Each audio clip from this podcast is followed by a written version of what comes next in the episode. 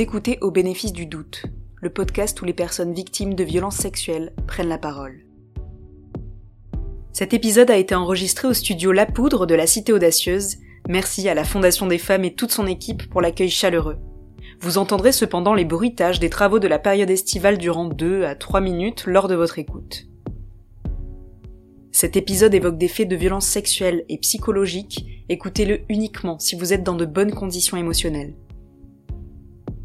Que feriez-vous si vous apprenez que quelqu'un que vous aimez, votre meilleur pote, votre oncle, votre frère, votre cousin, votre conjoint, est un agresseur? Car en France, l'impunité traverse les frontières juridiques pour gangréner le groupe social. Quand agresseur et victime font partie de la même bande, la même famille, du même boulot, c'est bien trop souvent à la victime de s'adapter, de subir, et parfois même de partir. C'est le cri du cœur de Lys qui, à travers son témoignage, dénonce les mécanismes d'un système dominant. Bah du coup, euh, là actuellement, j'ai 23 ans. Je pense que j'ai eu l'envie de témoigner dans ton podcast pour euh, plusieurs raisons particulières, je pense. Enfin, c'est assez fréquent d'avoir vécu euh, des violences sexistes et sexuelles, mais je pense que il y a des spécificités euh, forcément dans mon histoire que j'ai pas retrouvées dans beaucoup de témoignages et je pense que ça m'aurait fait du bien de pouvoir les entendre. Du coup, notamment sur euh, comment est-ce que c'est réceptionné par l'entourage, le mhm. soutien que tu peux avoir et euh, de l'autre côté le type d'agression qui je pense peut-être dans mon cas peut être assez longue à détecter, à comprendre. Surtout qu'on a assez peu de représentation, je trouve, voilà, de ce type de, de violence. Pour remettre un petit peu euh, le contexte, euh, j'avais 15 ans du coup quand j'ai rencontré, euh, 16 ans, quand j'ai rencontré une personne avec qui je suis restée pendant 5 ans. C'est un jeune homme qui avait 2 ans de plus que moi. Il venait euh, tout juste d'être majeur quand on a commencé à relationner. C'était une personne qui avait un profil psychologique assez particulier, dans le sens où il était dépressif depuis plusieurs années déjà quand je l'ai rencontré. Mmh.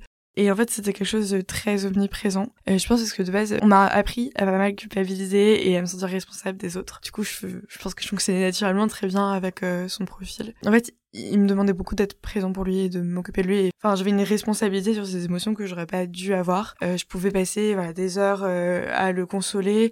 Il filtrait pas du tout ses, ses émotions et ses états d'âme. Donc, il pouvait lui dire qu'il en a marre de tout, qu'il a envie de crever, toute la haine et le mal-être qu'il avait envers lui. En fait, il me il me le transmettait sans filtre. Et en fait, il y avait tout aussi euh, une dynamique de culpabilisation autour euh, notamment de cet état-là, je pense. Bien sûr qu'il n'est pas lié, on peut tout à fait être dépressif sans se comporter comme ça. Et je pense que du coup, pour moi, c'était normal qu'il me demande autant parce que ça n'allait pas à ce point-là. Et que du coup, tout ce que je peux ressentir était toujours moins important que la détresse dans laquelle euh, lui était. Et je pense que lui, ça doit être aussi sa perception des choses. Il y avait pas vraiment de, de limites. Du coup, si je, à un moment, j'étais pas assez disponible quand ça allait pas, si j'avais pas la bonne réponse, euh, ben, il pouvait se sentir abandonné, il pouvait ne pas se sentir aimé, ce qui peut arriver, mais euh, du coup, il me le disait comme ça, il avait pas du coup de recul par rapport à ça.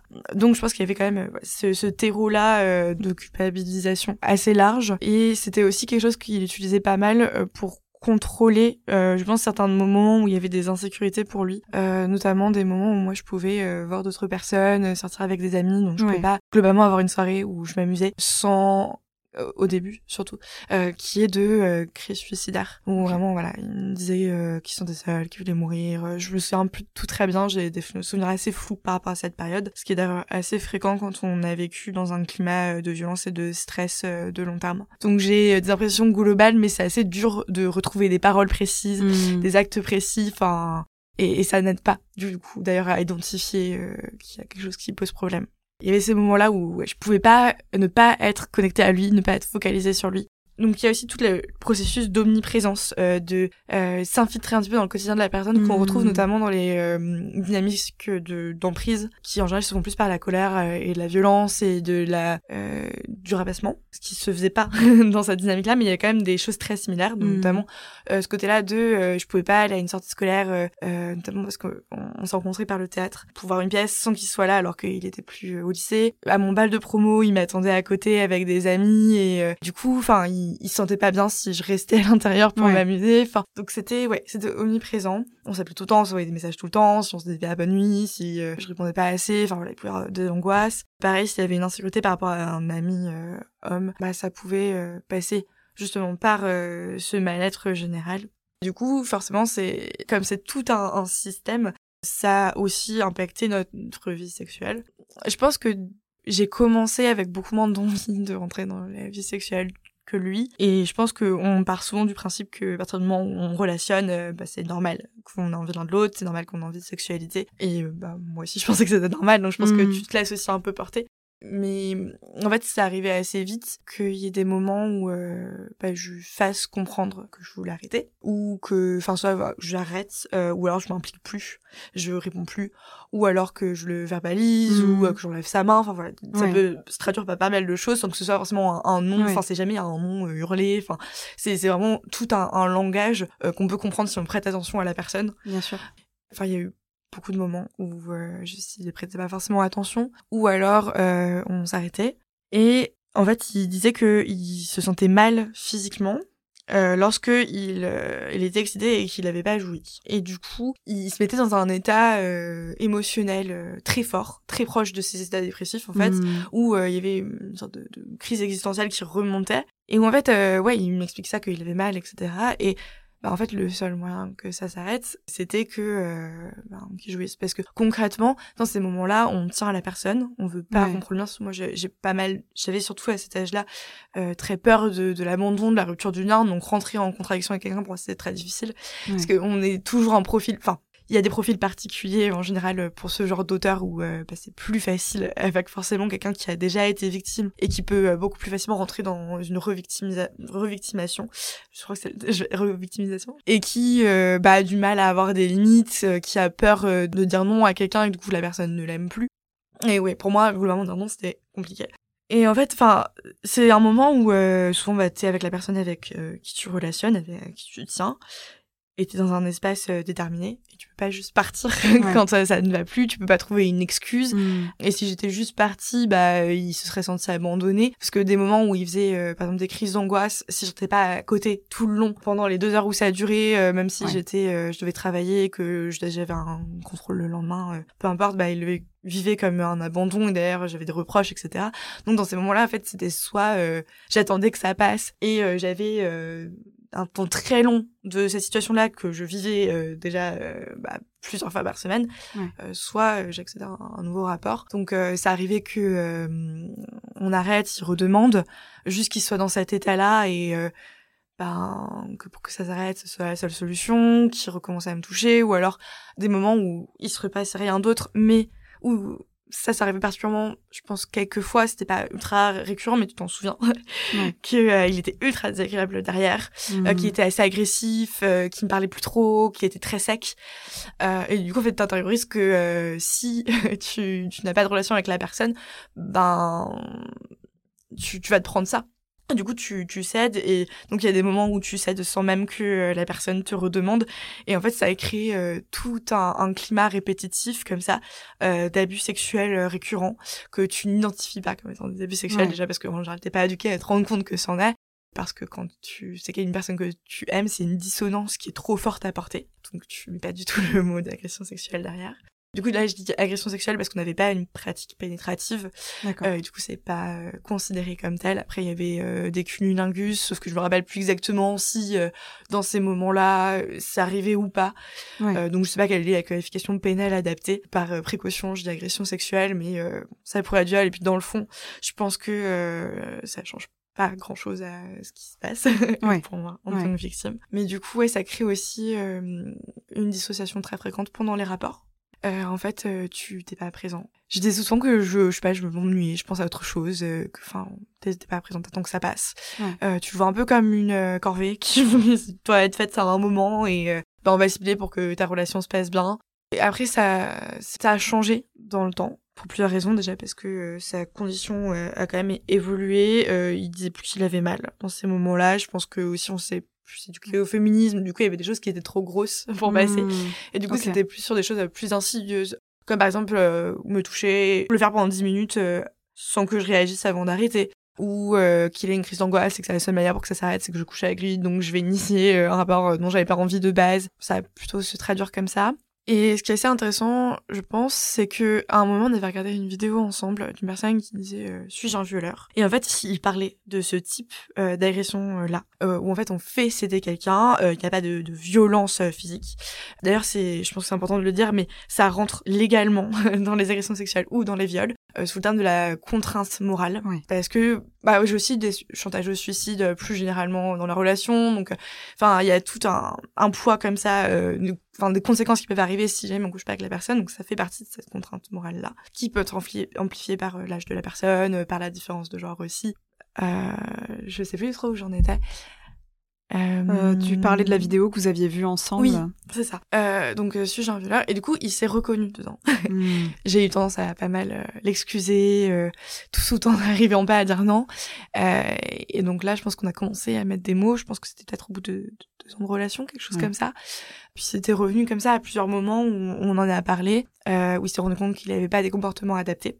mais moi, il y avait un moment où on est rompu, où là, avec des amis, j'ai vraiment mis le mot d'agression sexuelle, puis après, euh, comme le type d'agression avait changé, je mettais plus le nom sur les nouveaux faits, mmh. euh, mais sur les anciens, puis on, on l'évite.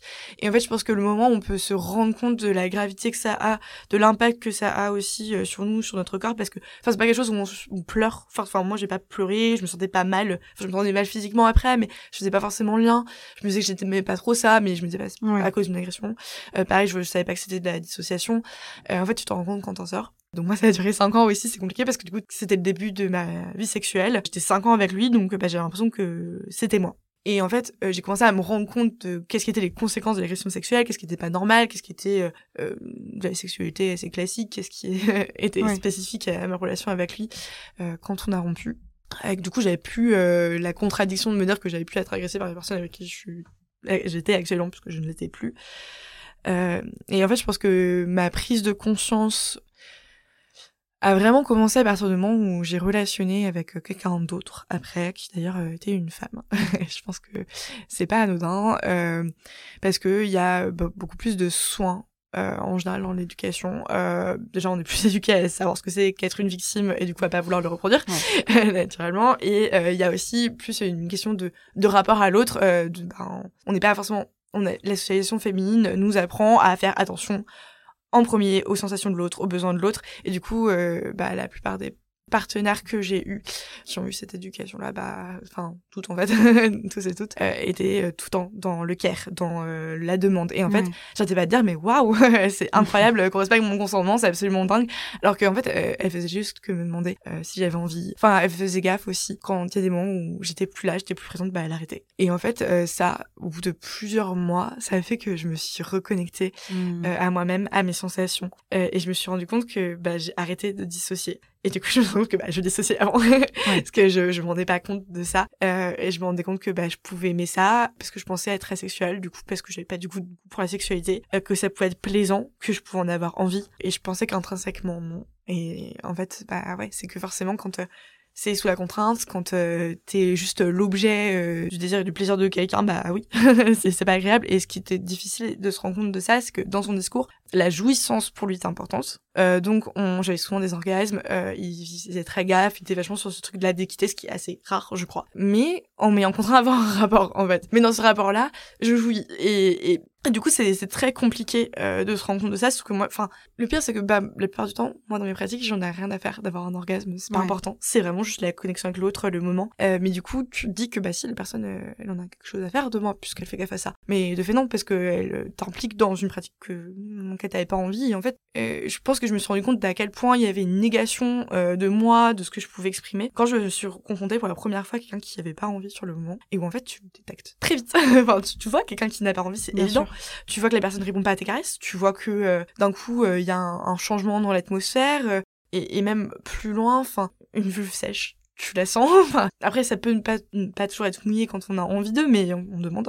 et en fait, ouais, je, me suis rendu compte à quel point il n'y avait pas de prise en compte de, de moi et comment je n'étais pas un individu dans la relation avec cette personne-là, mais vraiment un objet de la relation sexuelle. Oui, c'était plus, comme tu le décris, on dirait un mmh. objet de performance, d'arriver à un but précis. Je pense que c'est peut-être plus complexe que ça. Euh, mais je pense que c'est peut-être plus euh, un objet de conscience morale. Pour lui, euh, un, bon rapport sexuel, c'est un rapport où on prend tous les deux du plaisir, mais vraiment physiquement, et pas où en fait on a tous les deux envie d'être. Mais je pense que oui, après il y a peut-être toute cette construction à la masculine autour euh, du besoin de faire jouir l'autre. Mais ouais, j'ai l'impression que lui, il avait vraiment cette envie d'être une bonne personne euh, et que pour lui, dans la relation sexuelle, ça se traduisait comme ça. Euh, mais l'attention à l'autre, de base, n'était pas présente. je vois.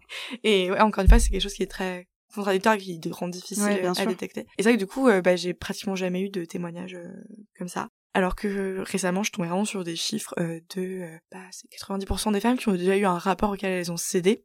Donc elles ne voulaient pas, et d'ailleurs qui ne sont pas qualifiées d'agression sexuelle alors qu'elles bah, s'en est. Et en fait, tu te rends compte euh, en ayant des conversations avec tes potes, et tu te rends compte que personne n'a pas une histoire comme ça.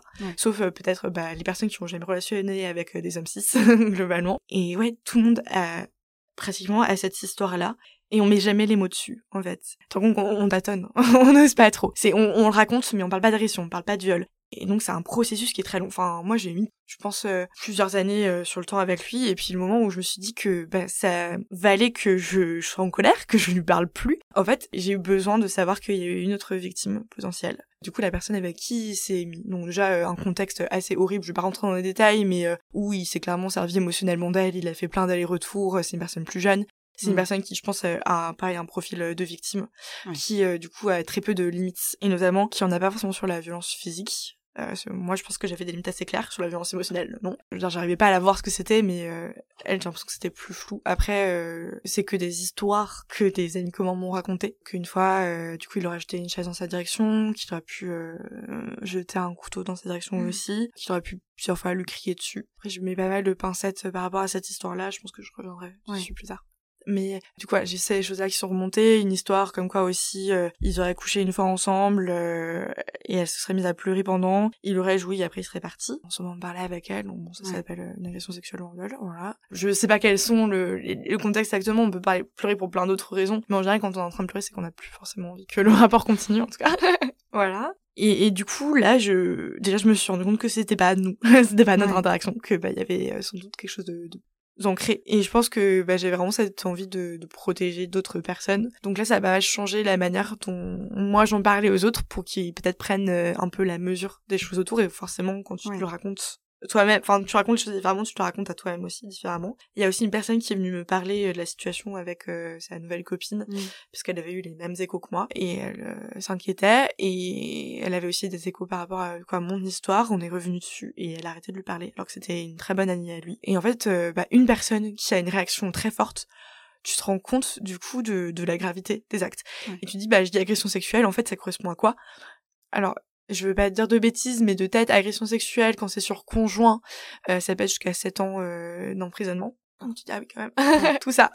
c'est alors que bah moi, je, je, continue de lui parler et cette personne, elle le, le fait plus pour moi. Et je pense que j'ai aussi pu arrêter parce qu'on était dans un même groupe social. On était dans la même troupe. On a fondé ensemble et qui avait peut-être, euh, à cette époque-là, déjà 4-5 ans aussi. C'était euh, un gros bout de ma vie. Et euh, là, j'ai dû m'éloigner parce que j'avais une formation ailleurs, donc je les voyais moins et ça a été plus facile de se détacher émotionnellement. En fait, euh, tout le monde autour de moi savait euh, au bout d'un moment qu'il y avait des comportements qui n'allaient pas avec elle. Beaucoup de personnes savaient qu'il y a eu des agressions avec moi. Je mettais ce mot-là maintenant euh, régulièrement. C'est toi qui leur en as parlé ouais. de ces agressions-là ouais. je, je pense que j'essayais de le raconter quand ça venait pour que les gens sachent qu'il est problématique et fassent attention à l'autre personne. Euh, qui vraiment bah, commençait à côtoyer beaucoup de groupes. Et en fait, il y avait aucune conséquence. On disait que bah oui, il s'en rendait compte, qu'il disait qu'il se passait quelque chose, euh, qu'il allait voir un psychiatre et que du coup, bon, il était conscient et que ça va. Et, moi, j'avais un sentiment déjà un d'injustice personnelle, je crois, et euh, bah, de peur par rapport à l'autre personne. Puis après, on m'a dit que bah ça vraiment, il a changé, qu'avec elle, ça allait mieux, qu'on s'inquiétait plus. Et en fait, je me suis dit que la, la justice euh, dans la situation ne viendrait pas. Que moi, petit à petit, bah, je, je suis sortie du groupe. Et je sais pas, je, je me suis dit que je devais lui en parler du coup pour qu'il se rende compte. Et du coup, je lui ai envoyé un message pour dire je veux qu'on parle des agressions sexuelles. Il a tout de suite compris de, quoi je parlais, mais il contournait le mot. Comme on est dans un groupe qui se veut assez féministe, il pouvait pas totalement nier ou avoir vraiment ces comportements euh, typiques d'agresseurs, euh, de euh, remettre totalement en question ma parole. De euh, me traiter de folle ou de choses comme ça. Et je pense que même lui, dans sa construction personnelle, dans son système éthique, etc., enfin, il y avait une contradiction parce qu'il pense être féministe, euh, il se prétend. Il l'a reconnu, mais il minimisait beaucoup. Il disait pas les termes. Donc c'était euh, ce que tu penses avoir euh, vécu, voilà, plein de tournures de phrases pour contourner la mmh. situation, ce qui a fait que j'étais de plus en plus frontale et que j'utilisais des termes de plus en plus juridiques parce que on n'en a pas parlé encore, mais là, je suis conseillère pénitentiaire d'insertion et de probation. Pour résumer, je travaille auprès de personnes détenues euh, dans la préparation de notre projet de sortie. On fait pas mal aussi de travail sur le passage à l'acte. Donc bon, j'ai accumulé un vocabulaire juridique que je n'avais pas du tout de base parce que j'ai pas une formation juridique. Et une habitude de ce type de, de faits, une habitude de les nommer. Et je pense euh, aussi une confiance dans toute une rhétorique euh, mhm. juridique. Et du coup, j'ai essayé d'accéder des choses comme ça pour avoir quelque chose de très ferme et en même temps de me raccrocher à des choses très tangibles. Et lui, il essaie beaucoup de remettre ça tout le temps dans le, la perspective de la relation. Mm. c'est, il y a des choses dans notre relation qui t'ont fait du mal, moi aussi. T'as été traumatisé par notre relation, moi aussi. Et euh, je dis, moi, je voulais pas en parler parce que pour moi, il y avait pas de relation, c'était pas le sujet. J'étais pas en colère, euh, j'avais pas envie de me venger.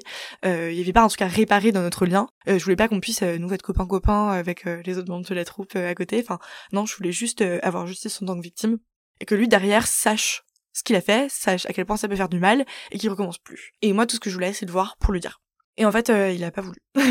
et il, il, a reconnu sur le papier, donc j'ai vraiment des SMS de lui qui disent euh, bah, qu'il y a, enfin, répondent clairement euh, aux miens euh, qui admettent du coup qu'il y a eu ces agressions là, mm. mais où bon, déjà il le minimise et oui, il me dit que qu'il y a pas de raison en fait qu'il y ait que moi qui ai le droit à la parole. Après j'ai réinsisté et, et, du coup bah j'ai pas eu le droit à cette confrontation là qui pour moi été nécessaire pour qu'il se rende compte de toutes les conséquences que ça a parce que du coup mm. j'ai parlé de l'association mais il y a aussi le fait que il y a des moments où euh, quand il y a une certaine position ça m'est arrivé de paniquer parce que ça me rappelle des moments où euh, des positions qu'on avait quand il y avait des agressions il y a eu un moment où je me suis mise à pleurer quand je touchais quelqu'un qui ne mouillait pas. Cette personne là me disait que bah elle avait envie que qu'il se passe quelque chose. Et en fait bah, je, sais pas la, la sensation de me enfin, j'avais l'impression d'être violente et, et ça, ça m'a, je sais pas, il y a une sorte de, de pleurs comme ça qui est remontée et je pense que globalement j'ai jamais pu accéder vraiment à mes émotions parce qu'on ouais. en a dissocié. Qu'il y a des moments comme ça où ça refait surface et ça permet, je pense, bah, d'extérioriser ça et, en fait, mmh c'est un truc, euh, je sais pas, ça faisait même pas mal, c'était plus soulageant qu'autre chose, mais en fait tu te rends compte que tu portes ça encore des années après, que ça altère toute ta manière d'avoir des relations sexuelles. Je pense que tout mon rapport au désir, euh, bah je sais toujours pas si j'ai du désir, je sais j'ai toujours du mal à savoir des fois quand euh, j'ai envie, j'y arrive pas à dire non. Je le dis toujours à mes partenaires, euh, si je dis je sais pas, c'est qu'il faut arrêter. il y a plein de trucs comme ça où euh, tout est altéré. Et en fait, on peut avoir des conséquences super graves dans une relation parce que on a des blessures personnelles, parce qu'il y a des choses qui nous ont fait du mal, les personnes ne voulaient pas forcément, mais là, une agression sexuelle, en fait, il n'y a pas de justification. C'est vraiment, on nie l'autre, on, on, lui fait violence pour avoir un accès à son corps qu'on n'a pas à avoir. Et il n'y a aucune justification quelconque à une agression sexuelle, à part j'avais envie de ça et je me suis permis de le prendre. Puis c'est une agression euh, pénale, enfin ça n'a rien à voir avec mhm. euh, voilà des, choses qu'on aurait pu se faire et puis en même temps euh, je pense que j'ai commencé à me rendre compte que bah, j'avais une relation d'emprise, que j'ai été totalement vampirisée émotionnellement, que j'ai subi des abus émotionnels. Et en fait, c'est fréquent. Du coup, que les auteurs vont mettre des choses sur le même plan qui ne sont pas, qu'on va te reculpabiliser et où tu vas te dire qu'en fait c'est un peu la même chose. Et tout le discours de ces personnes-là, c'est de de nier ce qu'on a pu vivre, de nier l'importance, l'ampleur que ça a, de le mettre sur le même plan que d'autres choses alors que c'est incomparable. Et en même temps, du coup, je, je me suis dit que bah j'allais poser une main courante pour qu'il y ait une trace. Sauf que j'ai appris que pour les agressions sexuelles, on ne peut plus poser de main courante. C'est plus possible parce que c'est des euh, faits qui sont trop graves. C'est plus une possibilité. Et donc c'était euh, soit se taire et qu'il n'y ait jamais de conséquences parce qu'il n'y aura pas dans le groupe, il n'y en aura pas socialement et il n'y en aura pas juridiquement non plus. Et laisser de potentielles victimes euh, sans appui si jamais il se repasse quelque chose aussi, soit porter plainte avec tout ce que ça pouvait impliquer, je me sentais toujours coupable à ce moment-là, qu'il puisse avoir des conséquences pour lui. Je pense que je me disais encore euh, l'expérience, enfin, ce que j'ai vécu. Je sais plus comment j'en suis arrivée là, mais bon, à ce moment-là, j'avais mon amie euh, qui arrêtait de lui parler on en parlait beaucoup. Euh, en fait, elle réagissait avec colère, euh, elle se, se moquait de ses arguments. Euh, et, en fait, c'était très protecteur là, cette colère, cette intensité que moi, j'arrivais pas forcément à avoir pour moi. Quelqu'un l'avait pour moi, et ça m'aidait à chaque fois remettre le contexte à quel point c'était grave. Hmm.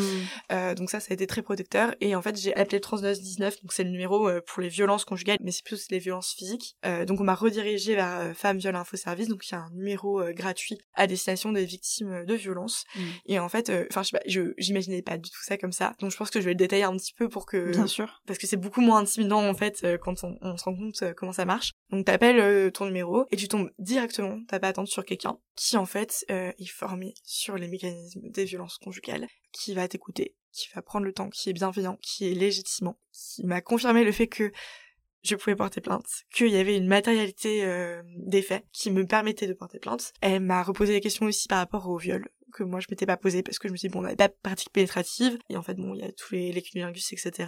Euh, elle m'a parlé aussi euh, des mécanismes d'emprise euh, Ouais. et elle m'a rassuré sur le fait que bah si une petite fille de 15 ans tu vois quand elle a pas envie plein de choses comme ça en fait des Mhm. paroles qui sont très rassurantes qui je pense que quelqu'un que tu connais pas qui est formé qui a les termes euh, vient asseoir euh, ce que tu penses déjà est-ce que tu n'arrives pas euh, vraiment à, à porter encore seul et euh, elle m'a redirigé en fait vers, redirigé vers le chat de la police donc c'est un, cha- un chat euh, qui est disponible 24 heures sur 24 D'accord. avec lequel tu peux parler avec des policiers qui sont formés sur les questions des violences sexuelles. Et elle m'a dit qu'ils avaient de très bons retours. Donc aussi, on peut les rappeler plus tard, au fur et à mesure de notre procédure, donc Femmes Viol Info Service. D'accord. Et j'ai mis pas mal de temps avant de- d'envoyer un message sur, euh, le chat. Et euh, je sais pas, euh, un jour, je pense que j'ai eu envie de, de me débarrasser de ça, que je puisse passer à autre chose et je savais que j'avais besoin de le faire, que ben j'aurais besoin de me faire justice et je sais pas, je pense que j'avais envie que ce soit du passé cette histoire-là. Et je pense que je ressentais en fait de plus en plus de colère face au manque de réaction de mon entourage.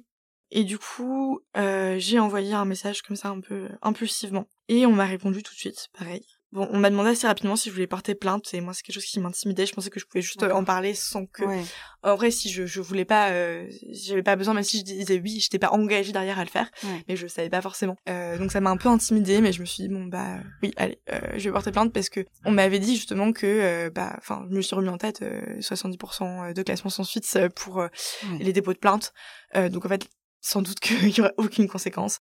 Et même au-delà de ça, dans ma pratique, euh, je vois que euh, bah, les auteurs d'agressions sexuelles, voire de viols, que j'ai pu euh, encadrer dans le cadre de ma pratique professionnelle, ben souvent ça pouvait être euh, des sursis, surtout pour des primo-délinquants, une personne qui avait jamais de casier judiciaire. En fait, pour des, des, des agressions sexuelles sans violence physique, euh, sans que la- l'auteur soit mineur, euh, sans que ce soit qualifié de viol d'ailleurs. Souvent en plus c'est correctionnalisé. Donc on fait passer euh, des viols pour des... Enfin, on les juge comme des agressions sexuelles parce que les viols sont trop difficiles à prouver. Euh, mais du coup, les, les peines sont moindres. Bah oui, je voyais que globalement, c'était euh, des sursis, que la plupart des personnes ne faisaient pas forcément de prison. Et pour les quelques personnes qui seraient euh, condamnées, et puis moi je me suis dit, bon, bah, j'ai pas, pas de preuves, euh, il n'y a pas eu de, de violence physique, donc à part les SMS, que bon, bah, probablement que ça sera un classement sans suite, et qu'au pire, euh, voilà, il devrait avoir un sursis, donc ça m'a permis aussi de me rassurer, de me déculpabiliser. Puis aussi, j'ai eu une connaissance du système pénal que j'avais pas avant, qui est que euh, c'est pas toi en tant que victime euh, qui va mettre quelqu'un derrière les barreaux. C'est pas comme ça que ça se passe. Tu informes le système juridique que quelqu'un n'a pas respecté des règles qui composent l'ordre public. Et après, le ministère public décide de poursuivre cette personne-là parce qu'elle n'a pas respecté euh, les règles sociales. Mais c'est eux qui l'évaluent. Toi, tu n'en es plus responsable. D'ailleurs, des moments, tu peux porter plainte, retirer ta plainte, mais euh, on peut quand même poursuivre la personne. Et c'est très déculpabilisant, mine de rien, parce qu'en fait, si euh, le ministère public, si euh, les juges décident que c'est suffisant pour qu'il y ait une condamnation, ça veut pas dire parce que euh, il y en a pas que c'était pas euh, Mhm. répréhensible, pas du tout. C'est souvent d'ailleurs qu'il y a pas assez de preuves. On est assez convaincu que c'est arrivé, mais on ne peut pas le prouver. Donc euh, on ne peut pas aussi prouver que il y a eu de volonté de la personne d'agresser, parce qu'il faut qu'il y ait euh, une conscience d'avoir euh, pas respecté le consentement de quelqu'un pour qu'il y ait une condamnation pénale. Ouais. Sauf que la plupart du temps, tu peux pas prouver qu'il y en avait pas. Mm. Euh, et c'est pour ça que euh, il y a énormément de euh, aussi de relax. Donc relax, c'est le moment où tu as eu un jugement. Classement sans suite, c'est avant le, le, le jugement. Et relax, c'est euh, le moment où il y a un jugement qui est établi, mais on ne peut pas prouver qu'il y a eu une infraction. Et en l'occurrence, qu'il y a eu une volonté de commettre une infraction. Mm. Et du coup, il y a relax. Il n'y a pas de condamnation à ce moment-là. En fait, il y a tellement de possibilités que rien n'arrive que je me suis dit en fait ça va juste lui permettre euh, d'avoir une enquête de police, d'avoir quelqu'un en face de lui qui lui pose des questions et d'avoir peur et de se rendre compte de l'ampleur de la situation, hmm. euh, de s'imaginer que ça pourrait arriver parce que lui n'en a pas conscience de la, du fonctionnement du système judiciaire, donc on pourrait s'imaginer avec euh, des peines de prison énormes que du coup ouais il se rend compte du poids de ça et qu'il fasse attention les prochaines fois pour pas forcément pour les victimes parce que je suis pas sûre que je pourrais le toucher euh, moralement, euh, mais en tout cas que lui égoïstement, il n'est pas intérêt à recommencer euh, et qu'il y ait une trace aussi pour les potentielles autres victimes. Et dans ce chat-là, il était très bienveillant. Il m'a rassuré sur la qualification des faits. J'ai un peu fait l'innocente en racontant les faits sans forcément dire quelle qualification je pensais qu'il y avait derrière, mm. sans trop utiliser de, de termes juridiques. Et en fait, pour le coup, assez impeccable dans la qualification des faits, dans le fait de me dire que c'est pas normal, que ça doit pas arriver, euh, d'être rassurant, de pousser à euh, rentrer dans le système judiciaire. Et euh, on m'a donné, euh, après que j'ai dit que je voulais porter plainte, rendez-vous au commissariat avec un policier spécialisé. Et donc mon dépôt de plainte, j'avais une heure précise, j'ai pas eu à attendre. Et j'ai rencontré quelqu'un qui était spécialisé dans ce domaine-là. J'ai pu parler longuement. Je crois que j'ai fait 11 pages de procès verbal. Oh. Ah ouais. Parce que pour moi, c'était très important de poser tout le contexte de contraintes euh, morales, de, de violence euh, psychologique, pour qu'on comprenne en quoi il y avait une contrainte, parce que euh, ouais, c'est très difficile à matérialiser. Donc, je suis venue aussi avec mes petits screens, des noms de personnes qui pourraient venir attester un petit peu ce que j'ai vécu. Toutes les personnes que j'ai autour de moi m'ont dit que ça pourrait être très dur, qu'on pourrait pas m'écouter, qu'on pourrait pas prendre au sérieux, qu'on pourrait se moquer de moi, qu'on pourrait me culpabiliser. Hmm. Donc euh, je, je me suis vraiment préparée psychologiquement à ce que ce soit extrêmement violent, ce qui est pour, le cas pour eux, pas les personnes qui sont pas passées, je pense, par euh, le chemin que moi j'ai eu. Et pour le coup, euh, moi ça s'est très bien passé. Il y a eu aucune parole déplacée, il y a eu aucune minimisation dans les termes, j'ai eu tout mon procès verbal. Forcément, la personne simplifie parce que euh, elle écrit à la vitesse euh, à laquelle tu parles. Donc euh, il faut bien que elle puisse un peu synthétiser certaines choses. Mais la plupart de ce que j'ai dit qui était important était là et euh, elle m'a proposé une ordonnance euh, d'éloignement, ces mesures civiles pour protéger les victimes d'auteurs lorsqu'il n'y a pas encore de décision judiciaire. Donc c'est des mesures qui peuvent être, j'ai plus tout en tête, mais assez drastiques. Donc il peut y avoir des interdictions de contact, des téléphones de grand danger. Enfin, il y a plein de choses qui peuvent être déverrouillées. Donc ça, de savoir qu'on me proposait, je trouvais ça très rassurant. Et euh, après, bon, à savoir que du coup, on est censé avoir rendez-vous aussi avec les unités médico-judiciaires. Donc on donne un rendez-vous à la sortie pour évaluer donc les jours d'interruption totale de travail qui sont censés quantifier les blessures psychologiques ou physiques que tu as eues suite à l'infraction. Bon, c'est un petit peu drôle que ce soit euh, mesuré euh, en fonction des jours d'interruption de travail. Ça montre à quel point on est structuré autour de la valeur travail et que le pire truc qui peut arriver finalement c'est de pas avoir pu euh, aller travailler. Alors je pense que maintenant on conçoit moins comme ça, mais ça montre un petit peu aussi les racines du système judiciaire. Après je, je suis pas particulièrement renseignée sur le sujet, peut-être qu'il y a eu d'autres raisons, mais en tout cas ça, ça interroge. Ouais. Et en fait, je l'ai pas dit, mais j'ai coupé contact avec ma troupe avant de porter plainte. J'ai dit que je la quittais. Euh, j'ai envoyé un message euh, sans dénoncer exactement mon agresseur, mais en disant que quelqu'un qui n'avait pas respecté mon intégrité, que je pouvais plus tolérer ça, et du coup tolérer de rester dans ce groupe-là. Et je pense que si je l'avais pas fait, euh, j'aurais peut-être pas été capable de porter plainte parce qu'en fait il y a trop de, de retours possibles et d'ailleurs je voulais pas savoir ce qu'on allait dire de moi quand j'allais quitter le groupe enfin j'ai tout coupé tous les canaux pour pas avoir cette violence là en plus à laquelle je devais faire face je pense que je pourrais revenir un peu sur comment ça s'est passé mm-hmm. les euh, les UMJ. Je pense que moi, ce qui m'a peut-être le plus marqué là, euh, c'est comment est-ce que ça a été réceptionné dans mon entourage. Du coup, j'en ai déjà un petit peu parlé. Donc, en effet, on était dans cette troupe là. C'est une troupe qui se dit féministe, euh, qui fait des spectacles en lien avec le féminisme, où on est les premiers à dénoncer, euh, bah, je sais pas si t'avais, avais un peu suivi, mais euh, tout ça avec Léo Grasset. C'était assez ironique ça, parce que il a un peu ostracisé euh, la vitesse en question, il a minimisé ce qui lui arrivait, et les gens étaient, je pense qu'elle a dû parler, il me semble, un petit peu autour d'elle dans ce milieu-là.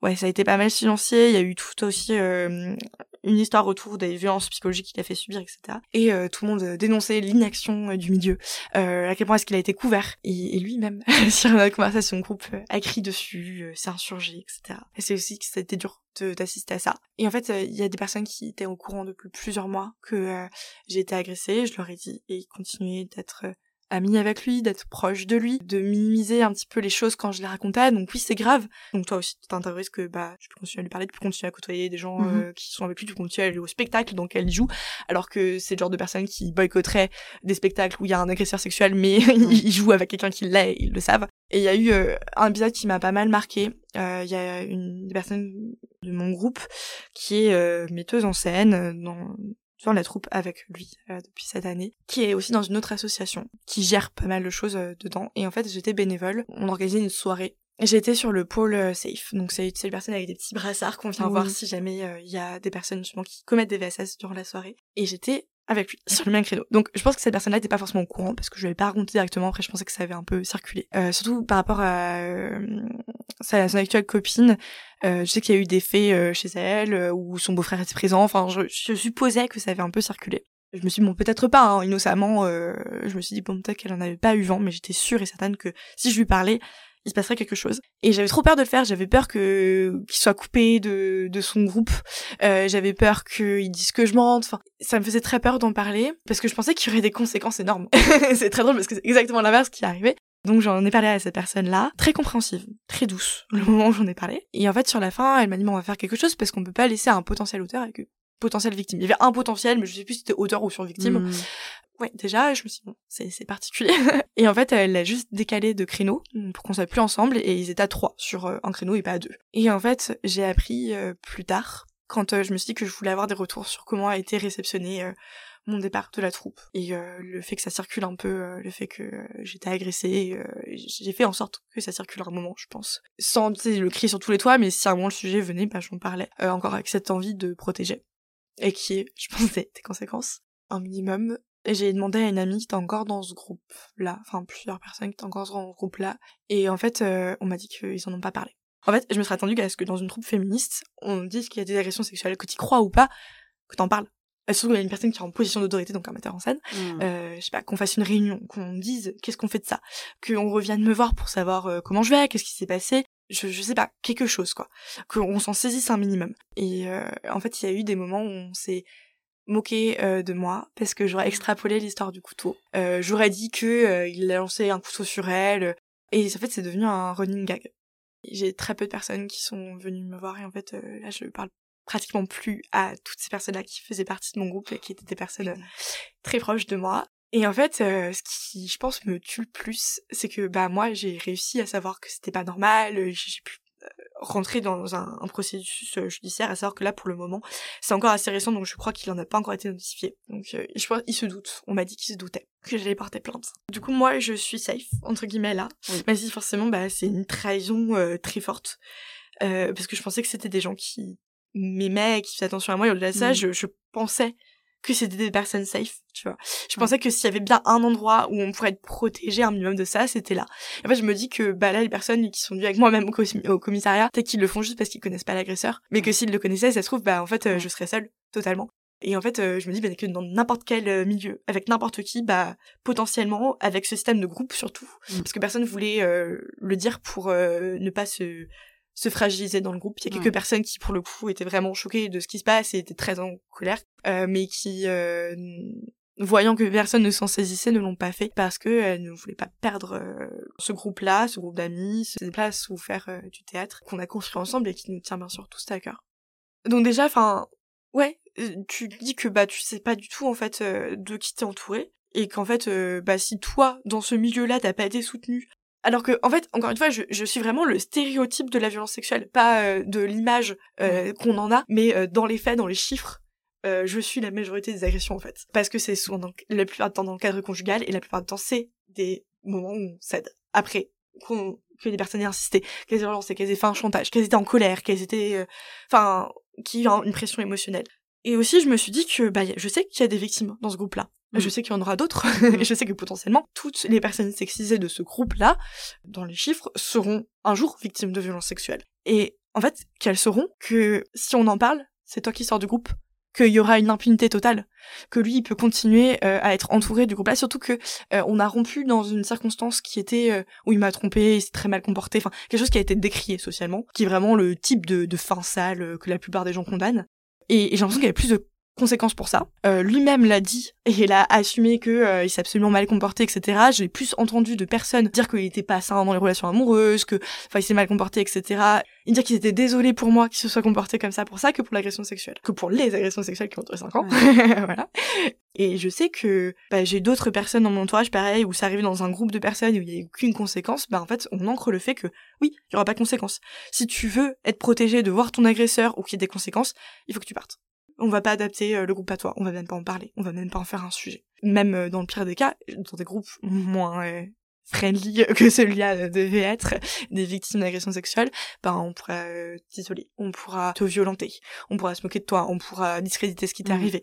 Et le pire, c'est que je pense que la plupart des personnes comme lui dit que c'est arrivé savent que c'est arrivé, mais je ne sais pas comment, c'est totalement minimisé. Donc peut-être parce mmh. que je sais pas, je crois avoir entendu qu'il y avait toute une histoire autour du fait que j'étais asexuelle et enfin je me considère comme asexuelle bah, parce que j'étais dissociée hein, que je subissais des violences mais que du coup bon bah c'était pas très clair. Euh, la ligne du consentement ou alors euh, je pense qu'il y a toute la minimisation aussi autour du fait que euh, bah on a tous vécu ce genre d'agression sexuelle là et qu'on le minimise pour nous du coup on peut pas les reconnaître vraiment pour les autres. Peut-être aussi que euh, c'est dans le cadre conjugal parce qu'il y a pas de violence enfin voilà le, le mmh. classique c'est pas soit une vraie agression sexuelle je, je sais pas trop. Mais en tout cas je pense que là, plus que de parler de cette personne-là et de comment elle s'est comportée avec moi, parce que bah je je pense que j'ai pas tellement d'espoir sur le fait qu'il y aura plus de personnes qui vont se comporter comme ça. Euh, je pense que ça on peut peut-être diminuer euh, les choses avec euh, une éducation différente, mais bon, étant donné qu'on est dans un système patriarcal, pour le moment, ça, ça va pas changer, donc il y aura des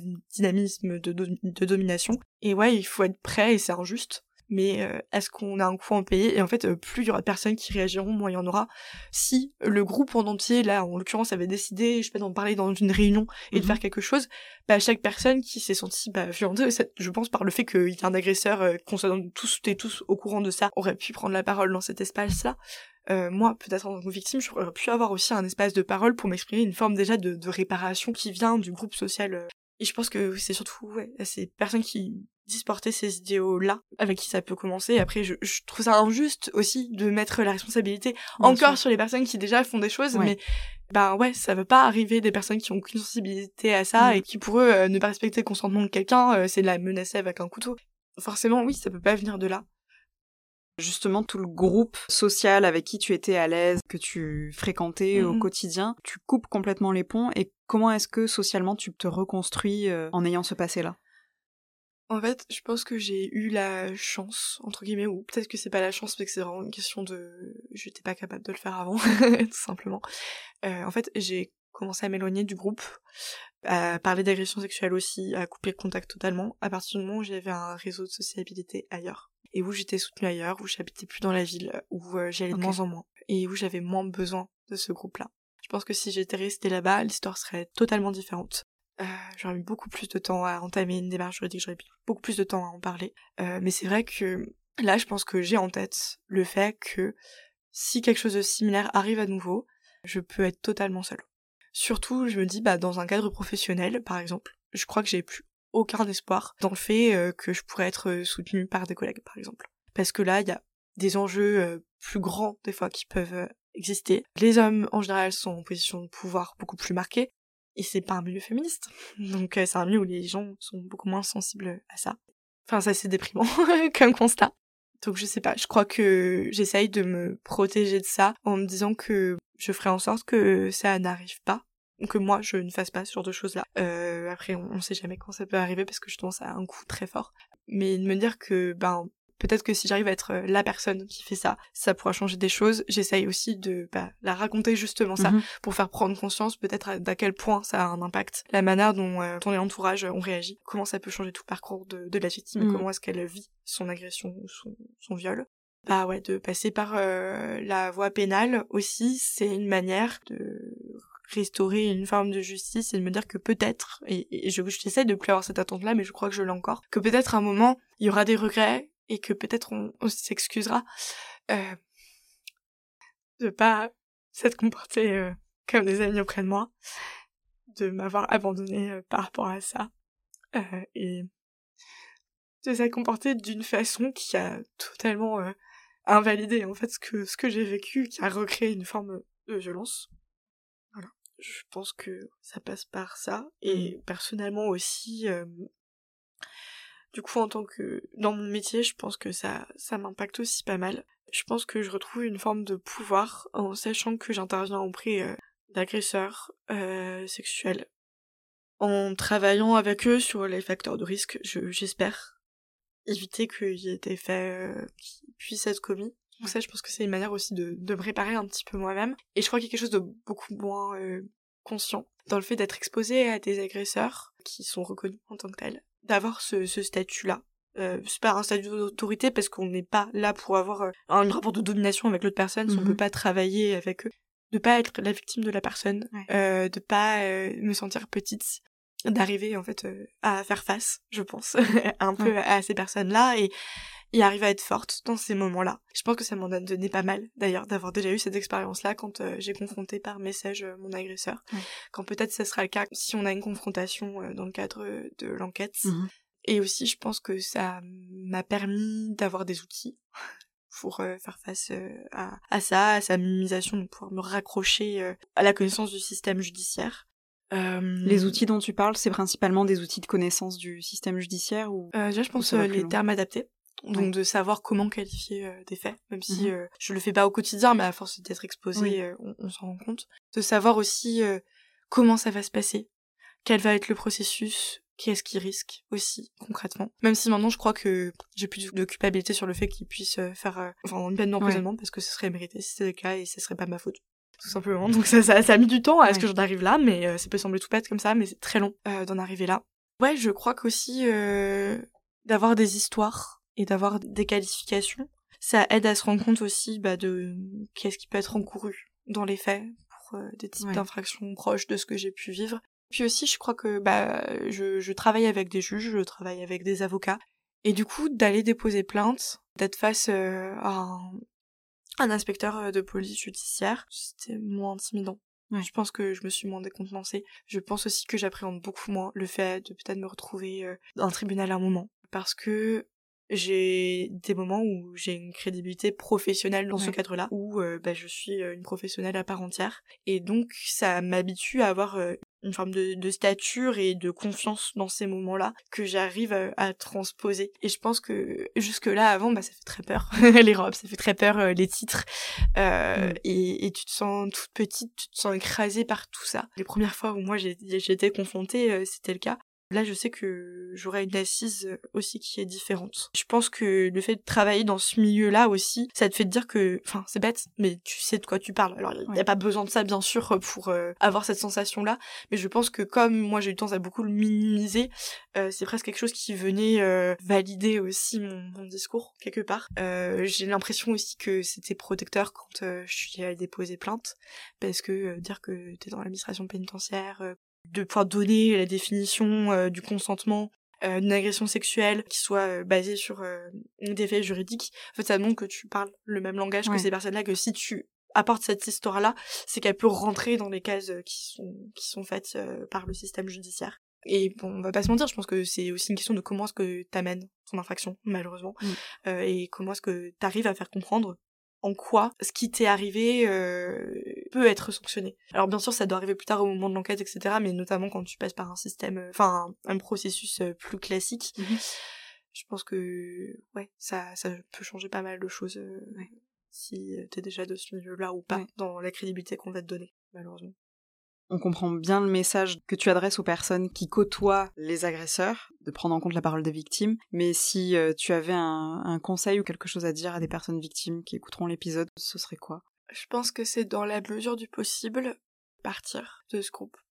Euh, ou trouver un allié si c'est pas possible, une personne qui au moins peut reconnaître notre statut de victime et à côté d'essayer de développer d'autres liens avec des personnes euh, qui sont extérieures à ça et qui du auront en général plus de facilité à reconnaître euh, ton statut de victime. Et euh, je pense de petit à petit euh, se dégager. Sauf si bien sûr on sent qu'il pourrait y avoir un soutien dans ce groupe. Là je parle plus dans le cas où c'est pas le cas.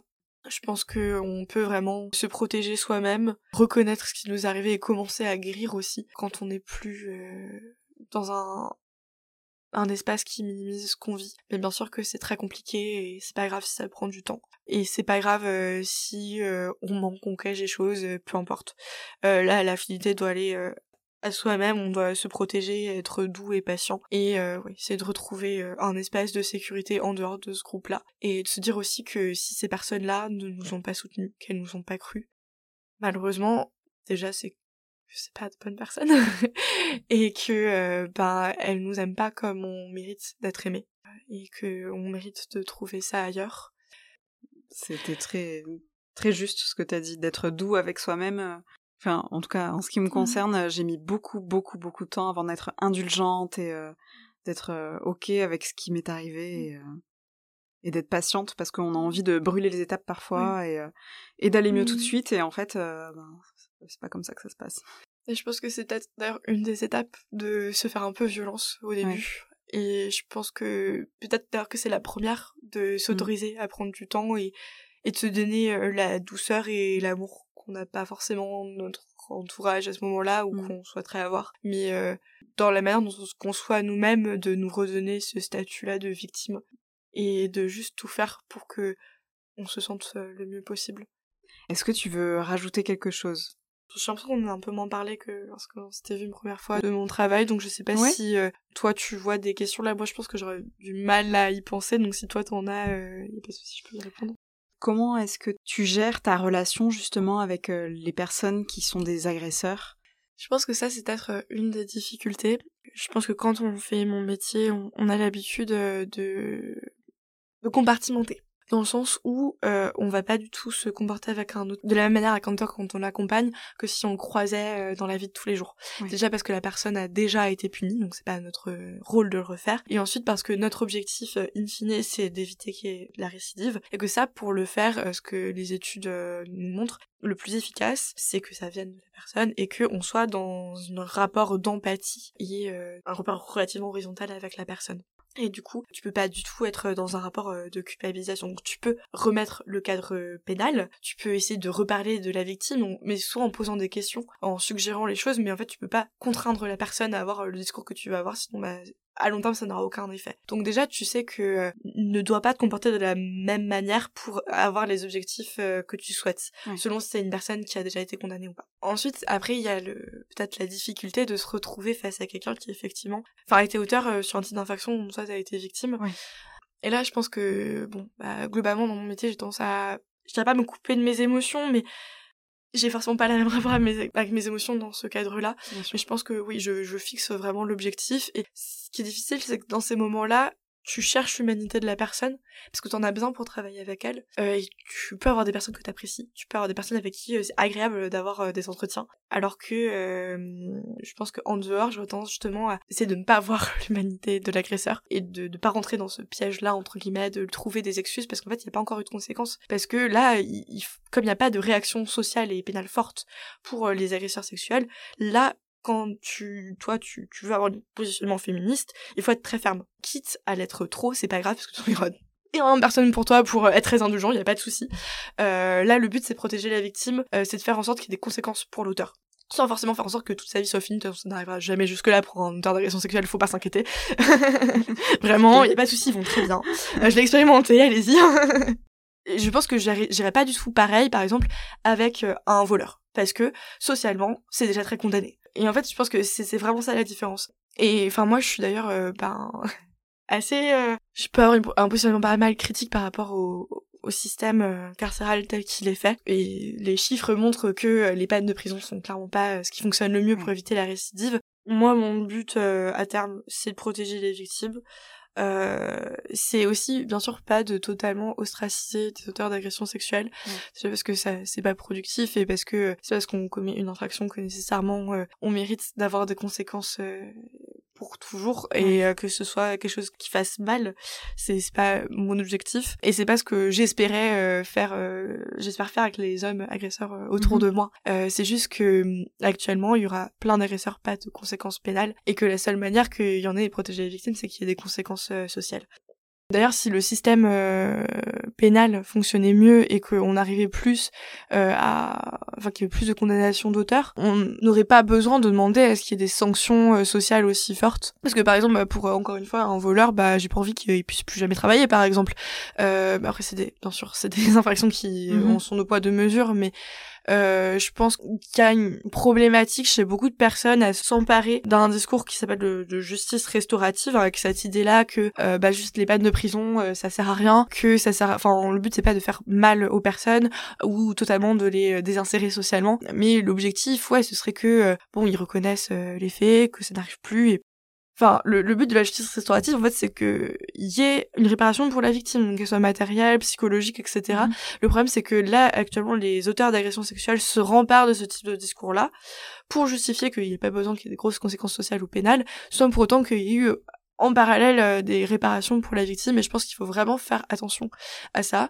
Il faut faire attention aussi à pas euh, se positionner euh, de la même façon pour toutes les infractions. Là, on est face à une infraction spécifique où il n'y a pas de conséquences socialement et pénalement la plupart du temps. Et c'est pour ça aussi d'ailleurs euh, que la présomption d'innocence euh, dans le cas d'agression sexuelle, euh, c'est un peu un non-sens. Déjà parce que euh, peut y avoir des conséquences sociales sans qu'il y ait des conséquences pénales. Ensuite, ce n'est pas parce que la personne est relaxée, qu'elle est acquittée, que forcément elle n'est pas coupable. Parce que bah ouais, la plupart du temps, bah du coup pas de conséquences sociales, pas de conséquences pénales veut dire récidive, réitération de fait. Et c'est pour ça que bah là les dénonciations sont importantes parce que là les conséquences sociales sont importantes. Elles le sont moins, je pense, pour d'autres types d'infractions qui sont plus sanctionnées à la fois socialement pénalement. Et je crois que j'avais un autre truc à dire par rapport à ça. Je me souviens plus. Je sais pas si c'était question. Peut-être je me suis peut-être un peu égarée. Non, non, mais c'est hyper intéressant. Et du coup, j'ai une question par rapport à, la justice restaurative. Est-ce que dans le cadre de ton travail, t'as déjà eu affaire à ce genre de choses, de méthodes?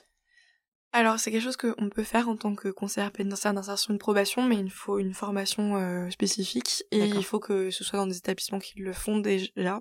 Pour le moment c'est encore assez... Euh, on fait encore beaucoup de tests, c'est pas encore euh, systématique. Ah oui, ce que je voulais dire, c'est que j'avais parlé un petit peu du fait que dans le système pénal français, il faut prouver qu'il y ait une intentionnalité de ne pas respecter le consentement des victimes. Donc ça, effectivement, c'est extrêmement dur à prouver. Et en fait, on pourrait prendre les choses totalement différemment. C'est le cas, il me semble, en Espagne. Donc dans le système pénal français, il faut que soit la défense, euh, donc euh, l'avocat de la défense, soit le ministère public prouve qu'il y a une intentionnalité de ne pas respecter euh, le consentement de quelqu'un, mhm. ce qui est extrêmement dur à faire. Et dans d'autres systèmes pénals, en fait, ça peut être à la personne accusée de prouver qu'elle a vérifié que le consentement était là. Et on peut vraiment renverser les choses et on n'est pas obligé de, faire ça de cette manière-là. Et je pense que bah il y a aussi euh, un système pétal qui n'est pas adapté du tout à ce type d'infraction qui fait que euh, de toute façon, même si euh, on avait des policiers qui étaient bien formés, même si toutes les victimes allaient porter plainte, qu'elles étaient bien accompagnées, etc. Bon, sans parler des, manques de preuves, mais on pourrait pas condamner les personnes à cause du système pénal français qui nécessite de prouver que la personne était consciente de ne pas respecter le consentement de la victime. Dans ce cadre-là, en fait, il y a besoin d'avoir des conséquences sociales. On peut pas s'en passer. Ouais. Tant qu'il n'y aura pas de changement législatif, euh, il faut qu'on s'en empare. Du coup, tu parlais, euh, non, c'était en plus euh, hors mm. cadre, enfin, on était encore dehors, on n'était pas du tout devant les micros. Tu disais que tu étais militante dans une association. Mm-hmm. Par le biais associatif, est-ce que tu vois comment est-ce qu'on pourrait changer les choses? Est-ce que tu penses que c'est des choses qui peuvent évoluer et que la législation mm. peut changer? Alors, euh, je pense que du coup, il y a plusieurs niveaux dans ce que tu demandes. Il y a mhm. déjà euh, au niveau des comportements, donc là, puis c'est la conséquence sociale. Euh, du coup, moi, je suis dans un collectif féministe euh, assez radical, en non-mixité choisie. Je sais pas si j'ai besoin de préciser ce que c'est. Euh, donc, en gros, c'est sans mexis. voilà. Donc, entre minorités de genre. et déjà là, ça fait que dans un cadre où on se sent beaucoup plus safe, où ben, on sait qu'en fait, on se prémunit de se retrouver dans des situations comme ça. Donc on n'a pas, en ayant déjà vécu, la charge de se dire que ça pourrait réarriver, même si bien sûr que les agressions sexuelles et que le système de silence peut arriver entre euh, des personnes euh, sexisées, euh, mais c'est quand même beaucoup moins probable et souvent il y a des, des mécanismes de protection des agresseurs qui sont aussi moins forts. Et aussi, euh, bon déjà, t'apprends à prendre la parole, à prendre du pouvoir en tant que personne sexisée, ce que tu ne fais pas, enfin t'as pas l'habitude de faire dans des groupes euh, en mixité. Euh, et aussi, il est arrivé une fois qu'il y ait un groupe syndical avec lequel on avait des contacts, où il y avait quelqu'un, on savait qui était agresseur, Et euh, j'ai pris la parole à ce sujet-là et euh, je leur ai dit qu'en fait, bah, pour moi, c'était absolument impossible qu'on fasse quoi que ce soit à nouveau avec euh, ce groupe-là tant que ces personnes-là sont présentes. Et c'était bah, en même temps que tout ça était en cours avec mon histoire personnelle. Et là, unanimement, tout le monde a dit que oui, bien sûr, que on n'allait plus du tout avoir de contact avec eux. Donc je pense déjà de s'entourer dans un milieu très féministe, ça permet d'entendre ce genre de discours-là. Après, ça veut pas dire que si c'était à nouveau quelqu'un de très proche, l'agresseur, il y aurait absolument euh, une réaction aussi univoque, mhm. mais rien que de le voir, euh, même quand ça touche pas directement, euh, c'est protecteur. Et puis je pense que bah, forcément, plus tu vas dans des milieux féministes, plus t'as de chances, sur des milieux politiques, proprement parler, d'être protégé de ça. Je pense que c'est aussi bah, plus le cas quand t'entres personnes sexisées à nouveau parce que t'as plus le cas de t'entourer de personnes qui ont déjà été victimes, qui ont déjà vécu ça, qui ont été sensibilisées à ça et qui ont moins, euh, bah, qui risquent moins aussi d'être confrontées euh, à leur propre culpabilité. Parce que forcément euh, le ce que je te raconte euh, au niveau de mon agression sexuelle ça arrivait à énormément de femmes donc ça a été euh, de personnes sexisées donc ça a été commis aussi par énormément de maxis qui forcément sont renvoyés à leur propre statut d'agresseur quand tu le racontes. D'ailleurs parmi les seuls maxis chez qui j'ai trouvé vraiment un écho bah il y avait des personnes qui avaient jamais eu de rapport ou qui sont pas hétéros. Enfin voilà tu, tu trouves pas n'importe qui qui va bien réceptionner ça qui va pas le minimiser. Donc ça c'est dans un premier temps ça permet de prendre du pouvoir de voir que tu peux avoir un soutien. Et au-delà de ça, euh, oui, après on est euh, dans des groupes où on porte euh, des projets politiques et notamment bah, une fin de l'indemnité pour pour les auteurs, notamment par une refonte de du concept de consentement. Mais bon, moi je suis dans un groupe en, en l'occurrence qui est qui ne croit pas dans la réponse carcérale, euh, où là du coup on va plus penser à de la justice restaurative ou transformatrice, où là en fait c'est l'idée c'est euh, jusque là le système pénal se sent pas mal sur l'individu, donc euh, c'est l'individu qu'il faut changer, c'est l'individu qui est responsable de ses actes. Et là on va plus considérer aussi euh, tout le, le, cadre qui a permis qu'il y ait des, des agressions euh, sexuelles ou d'autres types d'infractions. et en l'occurrence dans le cas des VSS, c'est très important parce que c'est ça arrive autant et de cette manière-là parce qu'on est dans une société euh, patriarcale où euh, les hommes reçoivent, les hommes cis reçoivent ce type euh, d'éducation-là. Et il faut forcément bah, remettre en question aussi toute la fondation bah, sexiste de notre société pour espérer que lutter contre le fléau des violences sexistes et sexuelles, ça peut pas fonctionner autrement. Et du coup pour moi, enfin c'est nécessaire pour lutter contre de porter tout un projet de société où bah, on abolit ce type de rapport de domination je sais plus trop où j'en étais par rapport à ça. tu m'as dit que ça s'appelait comment? Il y a la justice restaurative et après t'as dit la justice transformatrice. Transformatrice, d'accord. Je j'avais jamais entendu parler de ça. Pas du tout connu en France encore. Les seules sources que j'ai trouvées vraiment à ce sujet étaient en anglais. ok. Ouais, c'est ça encore euh, pas mal de niches et je pense que c'est assez compliqué à intégrer avec euh, le système pénal français. La justice euh, restaurative, oui, parce qu'on est quand même sur encore le discours de la responsabilité individuelle, ce qui est important, je pense, de prendre en considération quand même, qui est pris en considération dans la justice transformatrice. Mais là, on remet euh, vraiment euh, euh, sur la table le fait que bah, c'est aussi lié à toute une société et que pour vraiment lutter contre les infractions, il faut lutter contre tout le cadre qui a permis qu'elles interviennent. Oui, c'est un peu prendre le problème à la racine plus que essayer de... de traiter les symptômes. Et le système carcéral, globalement, c'est ça. Mm. On fait un petit peu des choses en essayant de travailler avec euh, les auteurs, mais euh, c'est, clairement euh, des réponses qui sont encore trop faibles et qui ne suffisent pas du tout à lutter contre un problème qui est intrinsèquement lié mm. au fondement de notre société. En plus, pour avoir souvent discuté du coup avec des personnes mm. victimes et qui ont porté plainte, c'est très rare que les personnes victimes souhaitent que la personne soit incarcérée en fait. Souvent mmh, mmh, mmh. c'est bon ben je veux juste euh, ben, qu'ils prennent euh, des rendez-vous chez un psychologue ou qu'ils fassent des formations sur le féminisme, sur le sexisme et les violences sexuelles. Enfin le la volonté de, de mettre son agresseur en prison, euh, elle est pas si présente que ça. Non, j'ai l'impression qu'il est souvent au contraire ça fait peur. Ça arriverait plus qu'autre chose, je pense. Et ça se comprend parce que, enfin, bon déjà souvent c'est des personnes qu'on côtoie, donc euh, on a cette dualité là de, mm-hmm. de, de, tenir aux personnes, de se sentir coupable et d'avoir peur aussi de, des conséquences que ça pourrait avoir euh, dans notre groupe social, mm-hmm. d'avoir euh, mis cette personne là entre gros guillemets hein, bien sûr en, en détention. Par exemple, du coup, il y a aussi les euh, stages de sensibilisation aux violences sexistes et sexuelles qui sont euh, proposés euh, notamment dans le cadre de sursis ou de bracelets, notamment pour des mesures de milieu ouvert. Et en fait, ça, on a des études sociaux dessus qui montrent que globalement, ça fonctionne assez peu. ah oui, d'accord. Parce ah, que déjà, en France, c'est très court. Souvent, c'est quelques jours. Donc ça suffit pas à remettre en considération euh, tout un, un, système et, et, toute une intériorisation des, euh, des rapports de genre parce que enfin les violences euh, sexistes et sexuelles elles, naissent de ça, elles naissent de la différenciation d'une perception différentielle des genres, d'une conception de la sexualité, de la pulsion masculine et de tout un apprentissage de son rapport à l'autre où enfin l'autre est une manière d'assouvir ses désirs, ses besoins et on va être centré sur soi euh, donc oui, en trois jours, on, on déconstruit pas ça. Il y a même des côtés euh, plus pernicieux euh, de ce dont je me souviens, qui est que à certains moments tu as des auteurs femmes qui se retrouvent avec des auteurs hommes, sauf que souvent en fait elles ont un double statut d'auteur victime.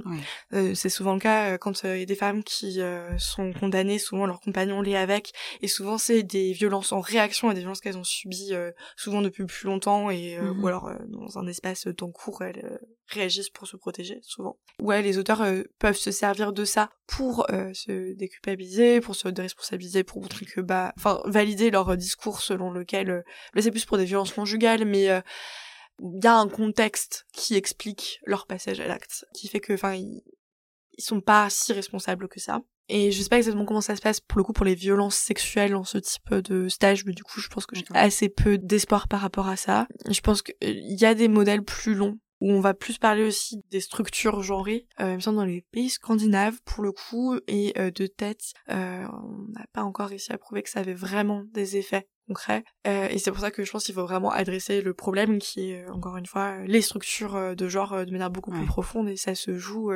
dès l'éducation et et je pense que bah ça ça peut se régler peut-être voilà avec des cours à l'école sur le consentement une un apprentissage différent du rapport à mmh. l'autre une diminution des constructions genrées aussi plus de représentation de ce type de fait notamment je pense que ça c'est absolument nécessaire d'ailleurs je vais peut-être me permettre de faire une petite recommandation il y a un livre qui s'appelle Pas envie ce soir, d'un sociologue, Kaufman. Alors je suis pas tout le temps fan de tout ce qu'il dit dans ce livre, euh, parce qu'il a tendance aussi à responsabiliser les femmes dans ces situations-là de zone grise, comme euh, elles sont souvent appelées, parce que souvent elles pensent que le message qu'elles renvoient quand elles n'ont pas envie est clair et euh, et, il a tendance à dire que voilà, ça peut être fait différemment aussi et trouver une manière dont euh, ça peut être co-construit tout en remettant la responsabilité des agresseurs. Mais euh, je trouve que ça manque un petit peu euh, voilà de, de, fermeté par rapport à ça et de préciser qu'en fait bah ça, ça se perçoit. Mais en tout cas, dans Pas envie ce soir, il interroge beaucoup de personnes, des hommes et des femmes, sur ces contextes-là de différence de désir où survient énormément de, de violence. Des moments où elles sont reconnues comme telles, d'autres pas. Et en fait, ça fait prendre conscience d'à quel point c'est banal, d'à mm. quel point ça s'ancre dans les couples, euh, de, du type de discours intérieur qu'on peut avoir, du type de discours que peuvent avoir les auteurs. Je pense que moi, ça m'a permis de prendre aussi pas mal de recul et de me rendre compte à quel point, en fait, euh, bah, c'est tristement banal et à quel point euh, enfin c'est lié à ma condition de personne sexisée globalement et que enfin c'est vraiment un, type de rapport à l'autre encore une fois parce que il y a des signaux qui sont envoyés qu'on on ne lit pas et qu'on ne veut pas lire qu'on cherche pas à et en fait souvent il y a une prise de conscience qu'il y a eu des violences euh, des personnes qui cherchaient pas à les faire enfin, qui pas la volonté d'eux euh, quand il y a des pleurs quand euh, il va y avoir une verbalisation claire mais il faut que ça aille jusque là pour que euh, les, les auteurs se rendent compte. Et pour certains voilà cherchent à faire différemment mais mhm. puis on se rend compte aussi de, de, tout le contexte souvent de colère de culpabilisation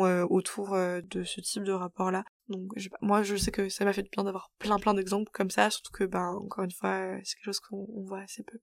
Merci pour la recommandation. Je crois que tu m'en avais parlé en plus la première fois et, euh, mhm. je suis ravie que tu en aies reparlé. Est-ce que tu veux rajouter quelque chose? Bah, je pense que le plus important pour moi, c'est que les personnes qui, surtout, ont une sensibilité féministe, qui elles-mêmes ont été victimes d'ailleurs, bah, se rendent compte que bah c'est pas quand ça concerne pas directement qu'il faut faire quelque chose, c'est quand c'est ton ami, c'est quand c'est ton frère, c'est quand c'est ton père, et c'est dans ces moments-là qu'il faut réagir avec conséquence, qu'il faut aussi, parce que ça a un coût, en fait. Ça a un coût de lutter contre ce système-là, ça a un coût aussi de briser le silence. Et en fait, euh, bah c'est en réagissant ensemble qu'on participe à le à le briser parce que bah moi c'est une personne qui a arrêté de voir mon agresseur, il y a une personne qui m'a dit qu'elle avait porté plainte pour des faits similaires. Enfin c'est ces moments-là où en fait on on réagit à ça. J'ai une personne qui est restée en contact avec ces personnes-là et qui en même temps s'est excusée parce que elle, savait à quel point bah, c'était contradictoire, elle savait à quel point c'était pas juste que ça se passe comme ça. Mais même ça, ça, ça, légitimise quand même ce qui t'est arrivé. En fait, c'est ces moments-là où euh, il peut se passer quelque chose, c'est ces moments-là où on peut, euh, je pense, vraiment briser le système du silence et où on peut euh, faire en sorte que les conséquences soient sur les agresseurs et plus sur les victimes.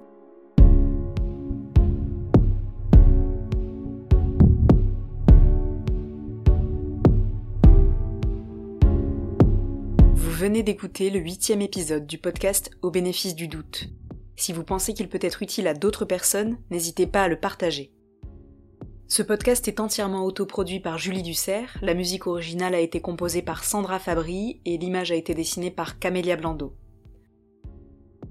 Au bénéfice du doute, le podcast où les personnes victimes de violences sexuelles prennent la parole.